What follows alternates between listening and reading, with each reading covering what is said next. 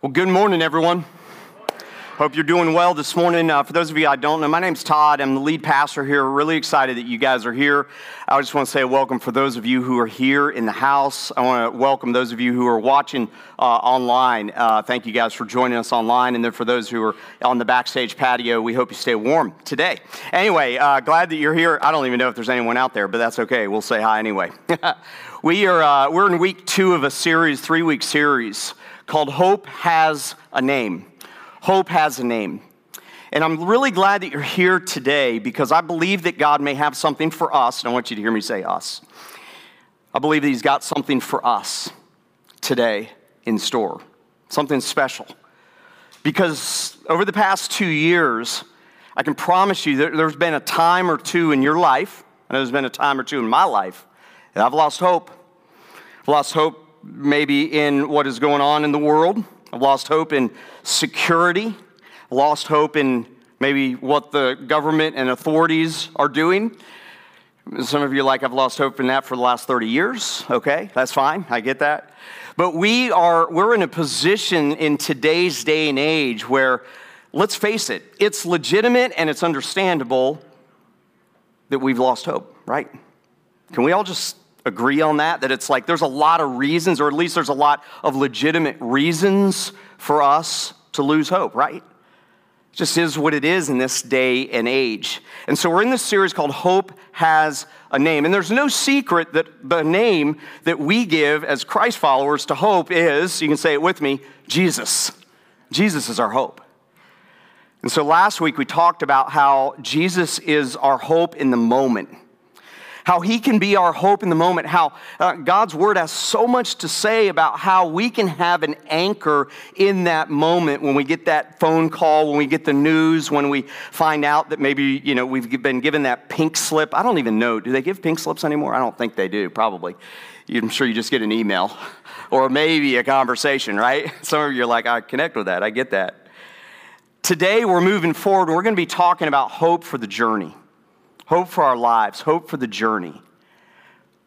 What does God's word say about us having hope for the journey? And if I'm really honest with you, the, the thing that comes to mind when I think about hope for the journey and having hope for the journey, hope for our lives, hope for a lifetime, is the fact that there are a lot of things that are kind of like picking at hope, that are trying to, to chisel away at hope in our lives. Some of them are personal for you. Some of them are very specific. Some of them may be certain things. Some of them may be people. Some of them may be the people you're sitting next to. No elbows right now, okay?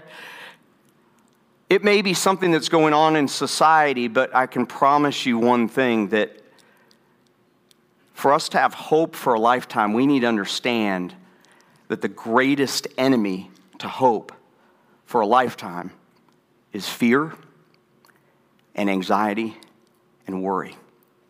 Fear and anxiety and worry, I think, are the greatest enemies. And there are a lot of enemies to hope, right?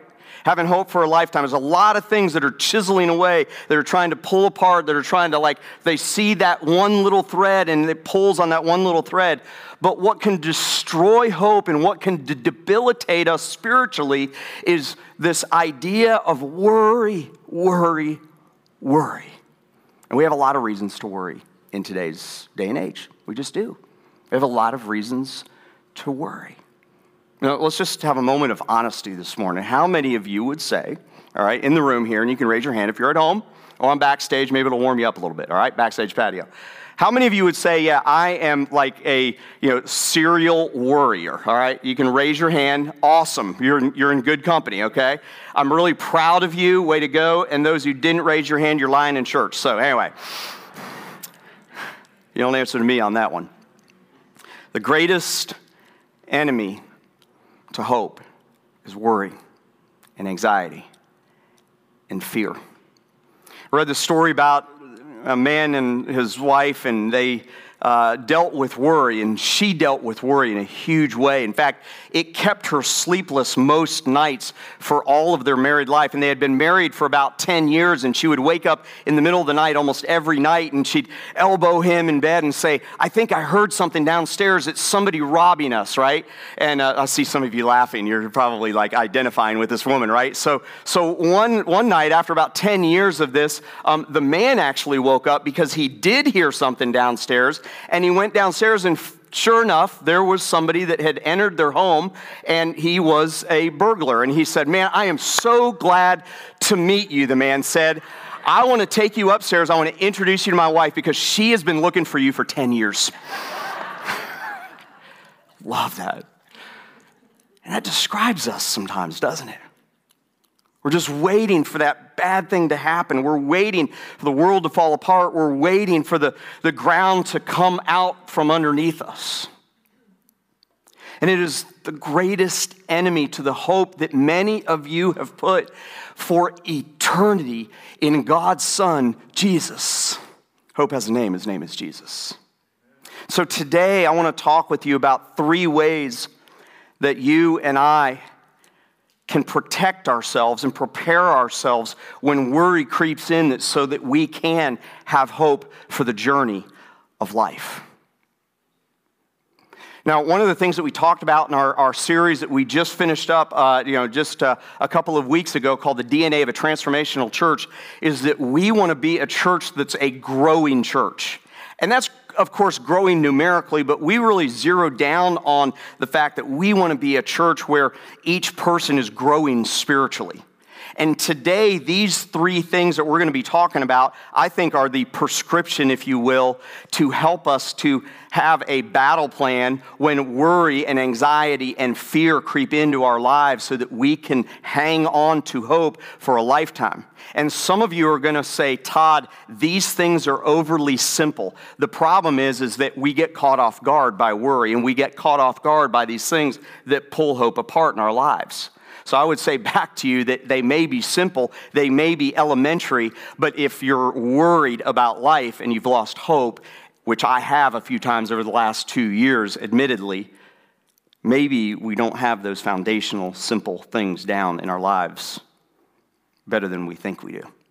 And so today I want to talk to you about three things that I want to encourage you to understand and three action points that I want to encourage you to take to prevent having worry debilitate your spiritual life and the hope that you have for the journey. The first thing that we need to understand is if we are going to have hope for the journey, we as God followers, we as Jesus followers need to spend meaningful and consistent time with God every day, every day.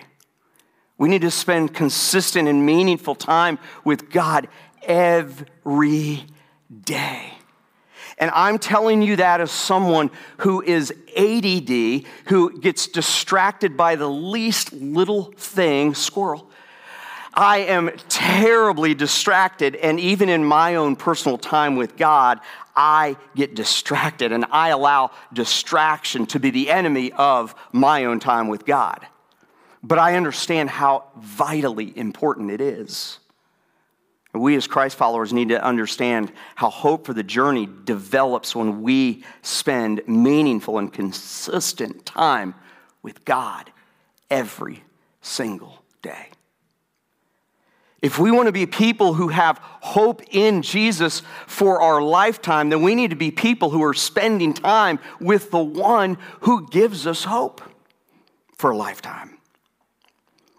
Jesus' instructions in Matthew Chapter six, verse six, when he talked about and when he gave us instruction, he began to give us instruction on how to pray. This is from the Sermon on the Mount. He says this, but when you pray, he says, when you pray, go into your room and shut the door and turn off your iPhone and turn off the computer and set your notifications off and tell your kids not to come in the room. Uh, it doesn't say all of that, but he's saying that, right? Shut the door. And he says, pray to your Father who is in secret. And your Father who is in secret will, what's that next word? Reward you. And part of that reward is spending time with him so that when you have the thing that comes up that is a worry about tomorrow or an anxiety about the next moment or a fear that you may have that's reoccurring that keeps coming up, that you know what to do, that you turn to him first. We can't turn to God first unless we're spending time with him. We can't turn to him first in the emergency when we're not spending time with him in the daily grind of life. So I want to encourage you. Listen, this, this, I know some of you are thinking this is elementary. Others of you are thinking, this is for other people, Todd. This is for pastors and theologians and like really good Christians. No, this is for anyone who calls himself a Christ follower.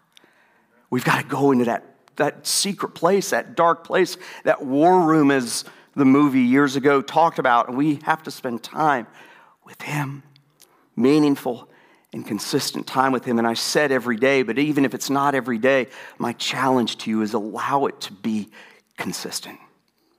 Allow it to be consistent. Jesus gave us instruction to get away, to, to separate, to go somewhere else, to pull away, to be with him in that quiet place. And I, I realize that, you know, some of you, for some of you, it's spending time with God, um, you know, in the morning because you're morning people and you wake up happy, happy. Like you wake up cheering. Someone was cheering in the back because just like I said, the morning people are happy, right? All right, you wake up and you're like ra- raring to go, right? I used to be that way. Hmm.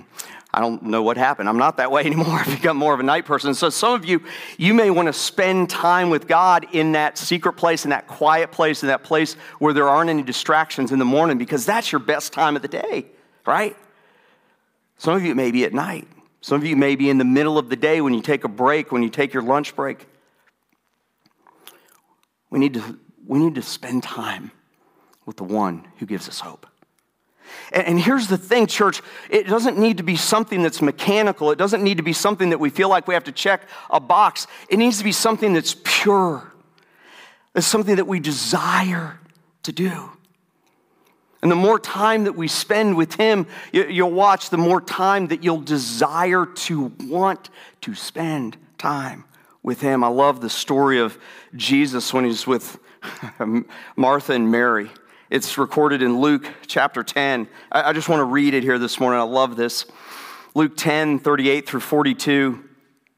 Now as they went on their way, Jesus entered a village, and a woman named Martha welcomed him into her house. These were sisters, by the way, okay? Mary and Martha, okay? Who who of you would be, you don't have to raise your hand, you can if you want to, you probably will if you're like Martha. Uh, who of you would be the one that would like be at the door welcoming Jesus into your home? That would be me for sure. Like I'd be there like welcoming into the home, right?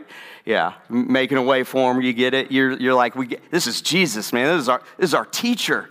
This is our Savior. We got to welcome him in. I don't have to do that with the next door neighbor, but I'm going to welcome Jesus into the home, right?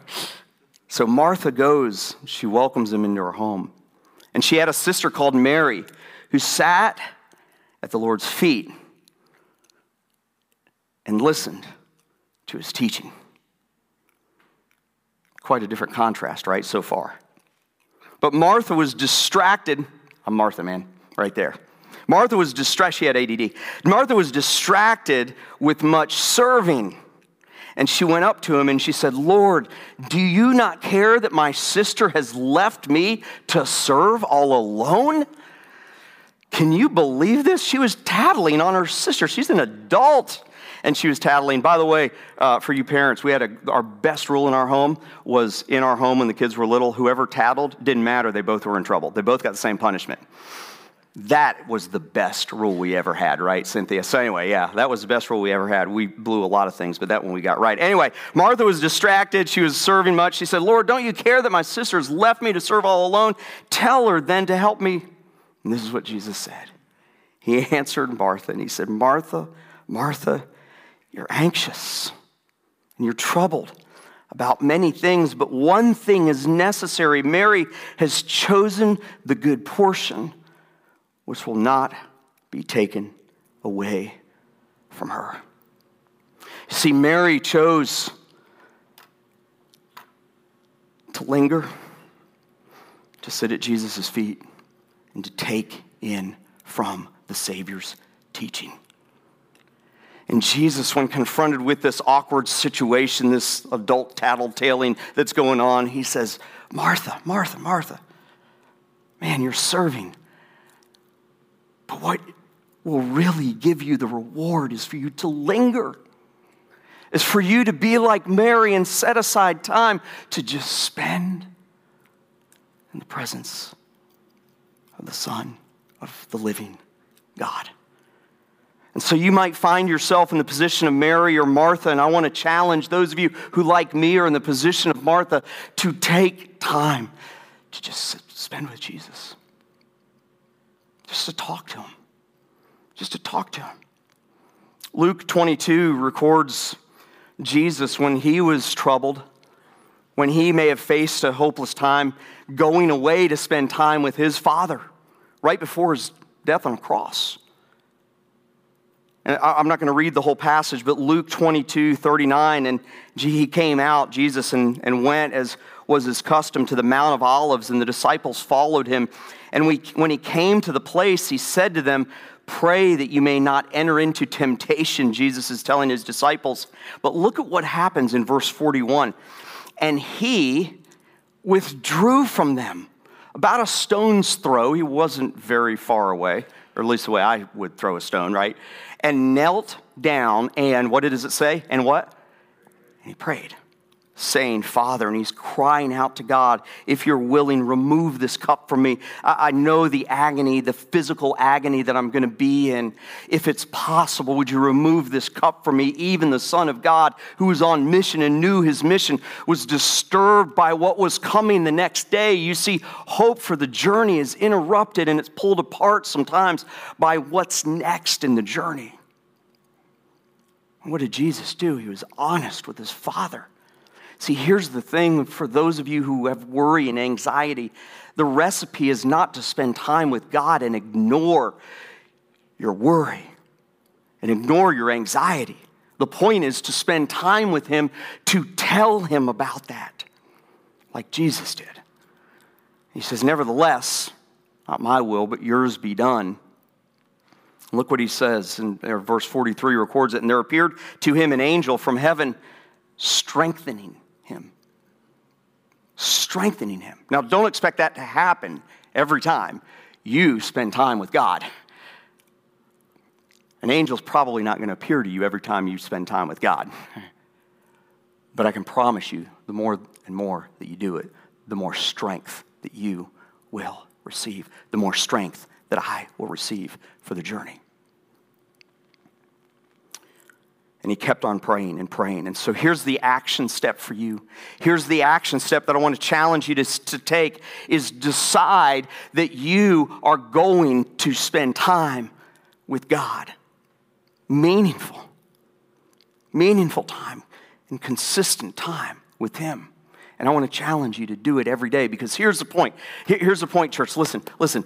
If Jesus needed it before he died, I need time with the Father before I go to that meeting, or before I meet with that person, or before you have that big uh, conference that you're going to, or before you have to have that conversation with your spouse or your son or your daughter. If Jesus, if the Son of God went away and got alone with the Father, we need it as well. And so decide that you're going to spend meaningful and consistent time every day with God the Father. And if you're frustrated because you don't feel like you're being strengthened, do it again the next day. And if you don't feel like, as, as Josh mentioned earlier, it's not a feeling. Faith is not a feeling. Hope isn't either. If you feel like that second day you're just not getting any strength, uh, trust me, do it a third day. Get into that routine of spending time with God the Father.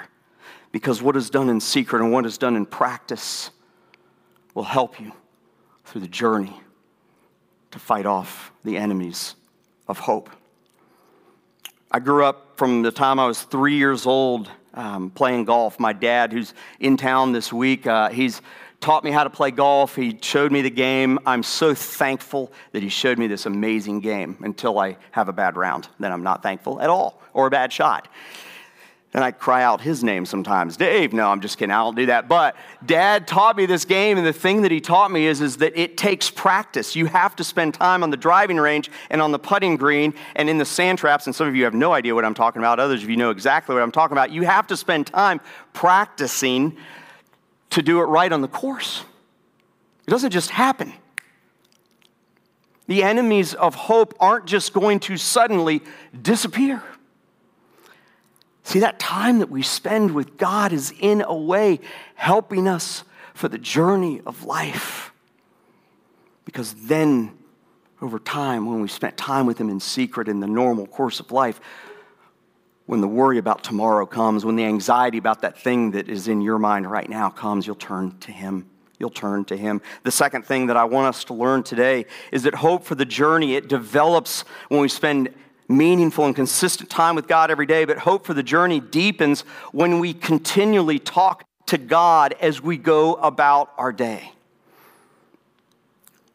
We've been talking about this in my men's uh, prayer group on Wednesday morning about talking with God throughout the day, and I remember a great principle that um, my, you know Jeff, uh, who Jeff Cranston, who's the pastor of Lowcountry Community Church, and and he's my spiritual kind of dad. I remember he taught me this lesson so many years ago. He said, "Todd, in your life, as you go about your day, I want to challenge you to constantly, just continually, be talking to God. Just pretend like He's right there, because guess." Guess what? He is. He is.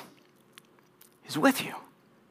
God's Holy Spirit takes up residence in your life when you give your life to Christ, when you become a Christ follower. At that moment, the Holy Spirit indwells you, and He is with you, and He is for you. And you can talk to Him wherever you are, in whatever situation you're in. You don't have to go through a priest or a pastor or someone else. You can talk to Him all the time. And so strength for the journey deepens when we continually talk to God. Second Corinthians three seventeen says, "Now the Lord is Spirit, and where the Spirit of the Lord is, where the Spirit of the Lord is, there is freedom." And man, one of the great spiritual freedoms that I ever received is when I learned that I could just talk to God wherever I am. Man, that's a recipe against hope. That's a prescription against hopelessness, excuse me, a recipe against hopelessness. That's, that is something that's going to fight off those enemies of hope like worry and anxiety, is talking to God every day. And I know some of you are thinking, wait a minute, you just walk around like talking to God audibly? You're one of those, Todd? I'm not sure I want you to be my pastor anymore. You know, this doesn't have to be audible. He hears you. He listens to you. The psalmist said that He knows my thoughts from afar. So you can be talking to God and people around you not even hear you. Maybe you do want to make that audible. Maybe there is something that you need to say to Him and you need to make it audible, like when you're driving in the car and somebody cuts you off. But maybe it's just in the quietness of your heart. Just talk to the one who is with you. I love that. The Holy Spirit is with you. Romans fifteen thirteen, the Apostle Paul writing this letter to the church in Rome, he says, "May the God of hope fill you with all joy and peace in believing, so that by the power of the Holy Spirit you may abound in hope." See, part of the role of God's Holy Spirit indwelling you is to give you hope. But if you go throughout your day and you don't talk to Him, for sure worry and anxiety and fear are going to set in. Because those things are legitimate, especially today. I love that when uh, the Jesus' disciples were always trying to trick Him, and they were competing with each other, as I've mentioned before, and they, they went to Him and asked Him, like, how do we get to the Father? And we talked about this last week a little bit, and Jesus says, don't you know? Like, I, I, you go to the Father through me. And then He says this in John fourteen six, Jesus said to him, "I am the way and the truth and the life. No one comes to the Father except through me." Talk to your Savior. Talk to God, the Father. The psalmist cries out in Psalm one forty-five, eighteen and nineteen. Uh, listen to this. Listen to this. Maybe some of you need to put this up in a place where you can see it throughout your day. Put it on your phone somewhere. Put it where you can see it. Put it on your, on your car, on your, your mirror in the bathroom. The Lord is near to all who call on him, to all who call on him in truth. He fulfills the desire of those who fear him. And by the way, that word fear is different than our understanding of fear. That essentially means that we respect him, that we're open to him, that we understand that he is sovereign and we're not. That's what that fear, that word fear means in the original language. Verse nineteen, he fulfills the desires of those who fear him. He also hears their cry and saves them. Talk to God. And when you feel like you don't have the words to say, remember this verse from Romans eight twenty-six. Likewise, the Spirit helps us in our weakness. I've been there. You been there? Been weak over the last couple years? Last couple months? Weeks? Days? The Spirit of the living God helps us in our weakness. For we do not know sometimes what we ought to pray. But the Spirit himself intercedes for us with groanings too deep for words. Have you ever been so worried and anxiety-filled about something that you didn't even have the words to say?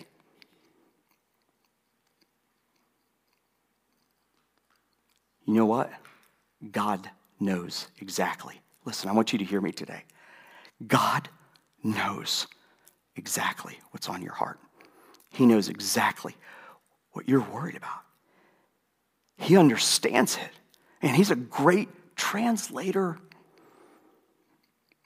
He understands your anxious thought. He understands your worry. He understands your fear, and he translates it perfectly, even when you cannot utter it. Sean is in Spanish one right now. I think I know a lot about Spanish. I do not. We need a translator around our house most of the time. It is very hilarious.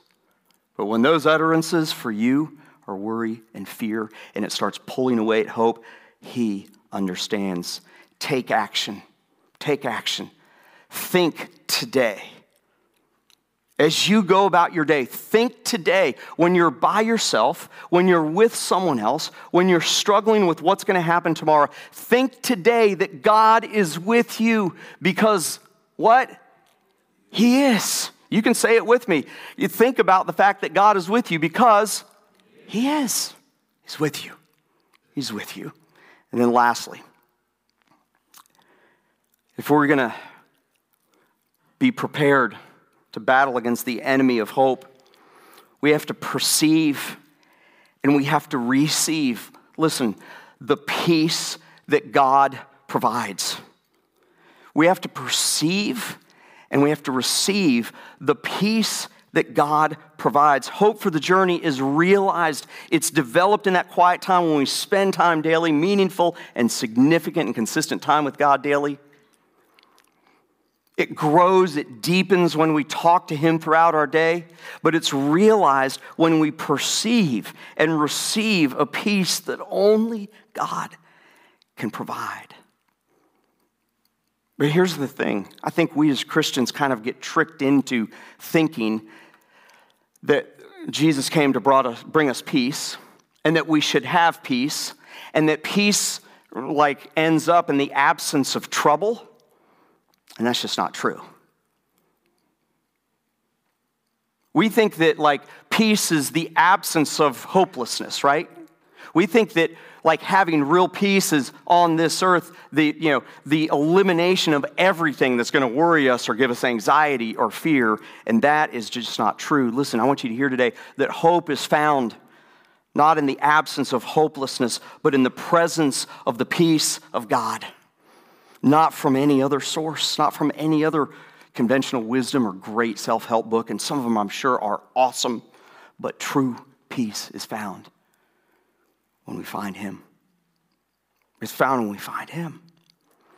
Paul's message to the church in Colossae is this in Colossians three fifteen, and let the peace of Christ rule in your hearts, to which indeed you were called in one body, and be thankful, and be thankful, and be thankful. And Jesus in John sixteen, verse thirty-three, he said, I have said these things to you that in me you may have peace. In the world, you will have. He doesn't say will not have. He says, you will have tribulation. But get this last part. We forget about this. He says, but take heart. Take heart. I have, what's that next word? Overcome the world. I've overcome the world. Take heart. I have overcome the world. And when we tap into the one who has overcome the world, then we are part, we, we reap the benefit, we reap that reward that many of those other verses talked about earlier today. We reap that reward of having and participating and overcoming the world. We don't do it by ourselves. We do it with him. We do it with him. With him. And so I'm going to encourage you to take action by perceiving and receiving peace.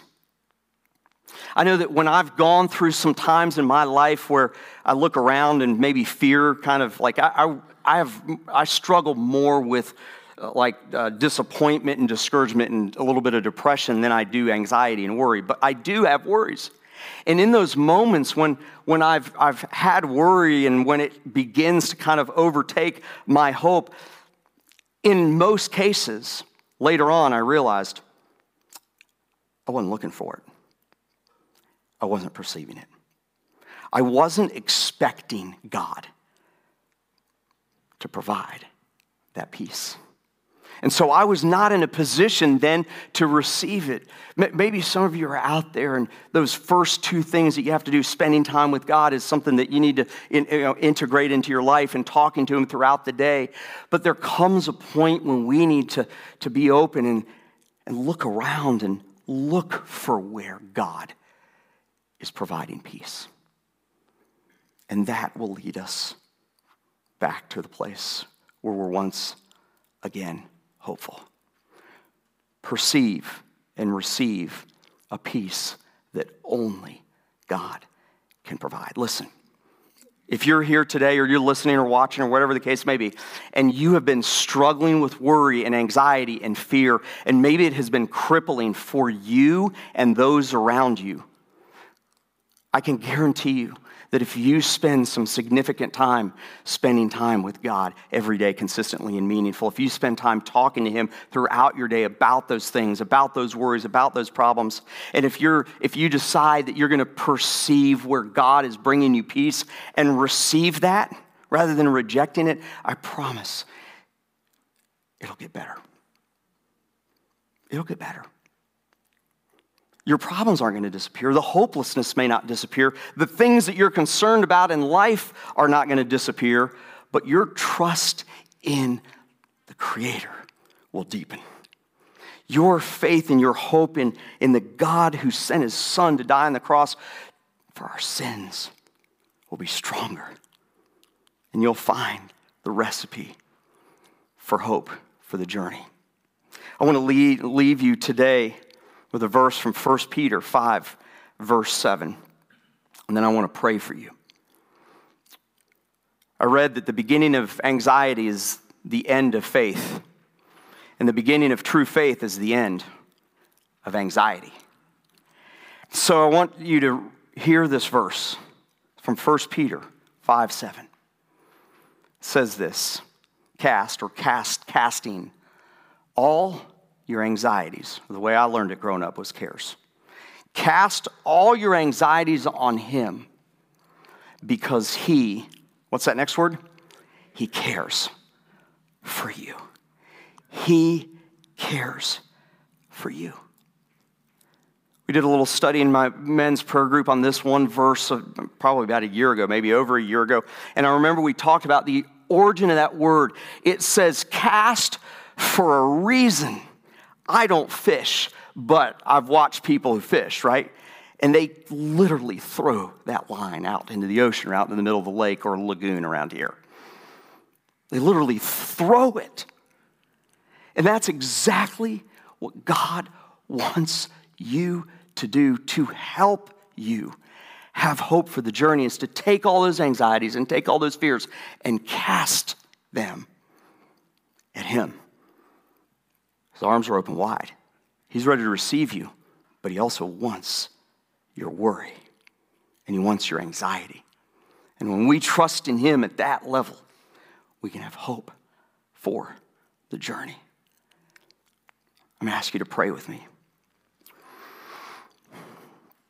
It's an old phrase, fret not, he loves you. Faint not, he holds you. And fear not, he keeps you.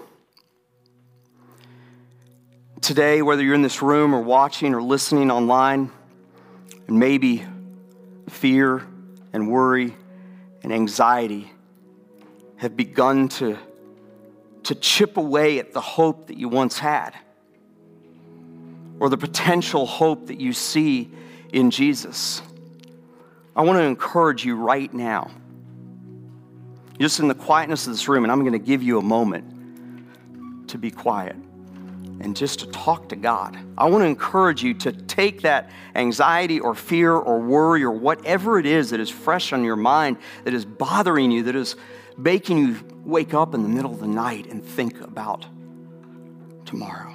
I want you to put that in your mind for a moment. And I want to picture yourself casting that at Jesus, literally throwing it his way. Let him receive that. Let him take that burden off your shoulders, because he cares for you right now, just in the quietness of this place, just for a few minutes, just for a minute. I just want you to think about that.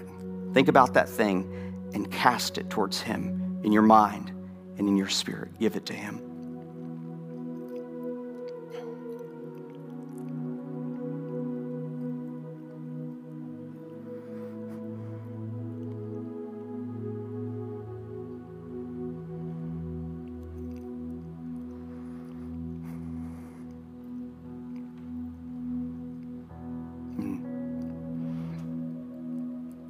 Father,